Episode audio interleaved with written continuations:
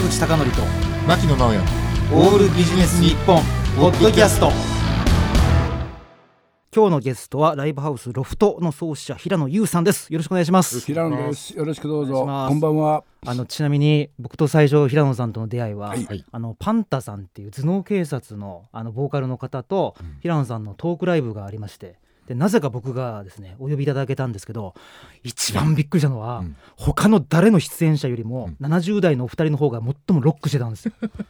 これがびっくりしてで今日はまさに平野さんのそのロックな人生をこう書かれた2つの本があって、それのちょっと紹介をしていきたいと思います。がまずはちょっと簡単に、えー今日のゲストの平野優さんをご紹介したいと思います、えー1944年8月10日東京生まれ、えーライブハウスロフト創始者またの名をロフト石亭ですか、えー1971年ジャズ喫茶烏山ロフトオープン以降、えー東京になくなってしまったロックフォーク系のライブハウスを開業なさっています。えー1973年西荻窪ロフト。1974年荻窪ロフト1975年下北沢ロフト1976年新宿ロフト、えー1980年自由が丘ロフトを次々とオープンなさった後に海外を放浪なさっています、えーまた近年はトークライブハウスを次々とオープンなさり、えートークライブのですね文化を日本に定着なさっています。ということでさっきちょっと僕が紹介しましたがあの平野さんのあの本当にこうロックな人生をこうこれまで青春期という形で、えー振り返られたライブハウスロフト青春期とそれとこれまさにあの小説の形を取りながらあの平野さんのおそらくもうドキュメンタリー作品に近いと思うんですが「えっと、セルロイドの海」というですねあの70歳からの恋というのをテーマに、え小説をお書きになっています。えーところで、えっと、古希を過ぎてですねこだわっていらっしゃるテーマとして、えーずっと音楽旅政治脱原発を掲げてえー日々それらと触れ合い続けて今に至っていらっしゃいますがあのちなみに平野さん、はい。前回お会いした時に、はい。あの僕が会長会長と連呼していたらはい。怒られてしまいまして、はい。今はあの一応まあ建前というか表面上は会長職を退いていらっしゃると思っていいんですか？そうなんですよ。あのね、まあ実はうん情けない話、あのもう3月の20日にうちでコロナの感染者が出まして、はい。でもうそれは業界から含めてめちゃめちゃに叩かれまして、もう悪の代名詞ライブハウスみたいなことになってで、えーやっぱりそのそこから結構、えークラスターが発生して、やっぱりなんだかんだ78人が地方にも散っちゃって78人が、えーかかってしまって。結構広がったんですね。広がったんですよ。あのうちの従業員もそうですしお客さんと演者え、まあ、ここれは実は演者が持ってきたんですけども演者が持ってきてほんでやっぱり10人78人のクラスターになってやっぱり僕はやっぱり基本的には、えーみんなの前で説明しなきゃいかん。ないならばその時に50人ぐらいのお客さんいたわけですけどもこれがどこまで広がってるか。これ怖くてやっぱ来た人気をつけよう、あ基本的に保健所はあの店の名前言わないんですよ。はいはいで言わないんだけども僕らはあこれはちゃんとね発表して本当隠れるのは極端に言ったら簡単だったんですけれども、これはちゃんと発表して謝ってでここに来た人ねみんな気をつけてください、ね、ここに来た人とそれまた濃厚接触で触れ合った人気をつけてくださいという意味で、えー僕らは、えー発表したんです、申し訳ありませんと。つったら、えーなんだかんだ叩かれ。でまあすっごい取材行きました、でも僕はもう全部断ってだってこれをね全部説明してみんなどっかで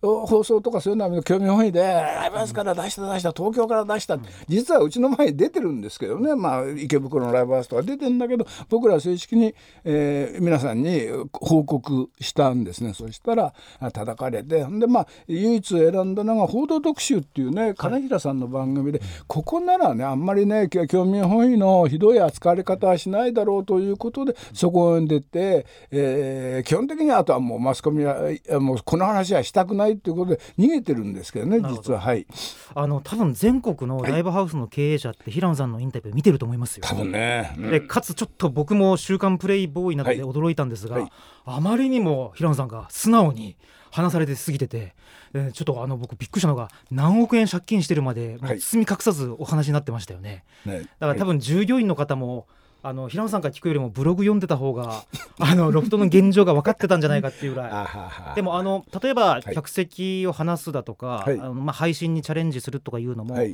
まあおそらく多分ロフトの取り組みを見て全国のライブハウスがもう模倣というか真似してると思うんですけどそれの影響力の大きさって結構感じられる時あるでしょ？どうなんですかね。多分うちの社長が言うには多分全国で一番うちが早いし一番この配信に対しては進んでる。例えば6月にうちは200本配信してるんですね。はいでということはもうやっぱり一番うちが住んでて一番こうやってるよということなんですじゃあそれがね儲かったか儲かんないかっていうのは別問題としてとにかく今僕らは配信しかない。で配信ともう一つは、ね、濃密にならないように例えば新宿の500のキャパだったら50人から60人で話してこれじゃ全く採算はないですね当然ですね。うん、でそれでもねそれで配信と組み合わせながらどんだけ今うちのね、まあ、うちは今会社ですから赤字をねどんだけ少なくするかっていうに頑張っているんです。はい、さんちなみに最近、プロレスの会場で配信をやるんですけど、はい、実際こう会場に来てくれるお客さんには10倍のお金を取ったりする団体ってあるんです面白いね、えーそうそういうのってありですか？ライブハウス。これからはね、うん、多分ね僕はねコロナ後も含めてですねこれからはね時代は変わっていくしね今へのいわゆる僕らが安穏としてきたその枠組みがね多分芝居も映画もライブも、うん、みんなね壊れていけばいいと思ってるから逆に、はい、はい、あの壊れてそしたらねもう新しい、えー、社会が始まる。まあね日本は原発原発破裂しても変わらなかった国だから、うん、どうか分かんないけど世界は変わってますよね。確かに。アメリカなんかすげえよね、むちゃくちゃもう警察署解体とか言って予算もねむちゃくちゃ面白い。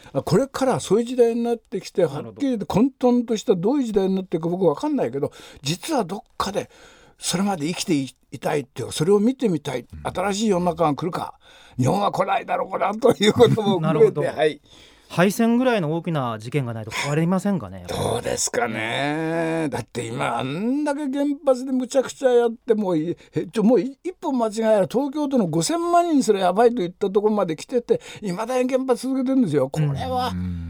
これはね何を日本人は考えてんだろうと思わ、うん、だって他の国はどんどんやめてるわけでしょ？うん。日本はやめないというねこれも不思議な国ですね再生利用エネルギーといってもほとんど進んでない、ね、進んでないですね、今火力発電でほとんどになってるぐらいで。はいはいでちなみに平野さん、あの、はい、今あの僕が手に取っているライブハウスのロフト青春期という本があるんですけれど、はい、あの今ちょっと先んじて、これ以降の将来の話もしてもらいましたが、えーと、この平野さんの原点となるライブハウスのこう創出の時からちょっとお話を聞いていきたいんですけど、あの1971年、あのジャズ喫茶の烏山ロフトをオープンなさっていますと、あのラジオで今日スタッフの人と話してても、あの下北沢ロフトにずっとなんか入り浸ってたらしいんですよ。本当にもういわゆるこうライブハウスって言葉を作ったの平野さんと言っていいと思うんですが1980年ぐらいですよね。ライブハウスって言葉が出たの。